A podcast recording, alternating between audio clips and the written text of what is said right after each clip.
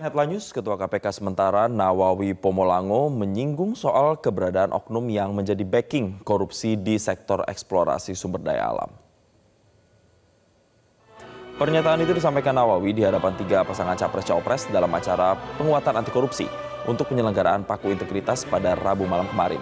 Menurut Nawawi, keberadaan oknum tidak hanya menjadi backing dari para pelaku korupsi. Mereka juga memeras jatah dan meminta proyek. KPK hingga kini masih menemui banyaknya kasus korupsi di bidang pengadaan barang jasa, proyek pembangunan, dan suap proses perizinan.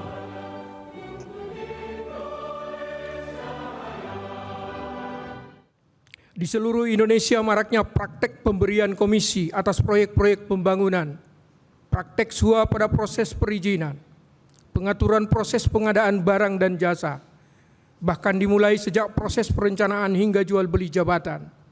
Kami temui oknum-oknum sebagai backing di sektor pengelolaan sumber daya alam seperti pada sektor pertambangan, perkebunan, kehutanan, Oknum-oknum yang memeras dan meminta jatah proyek masih kerap diadukan masyarakat.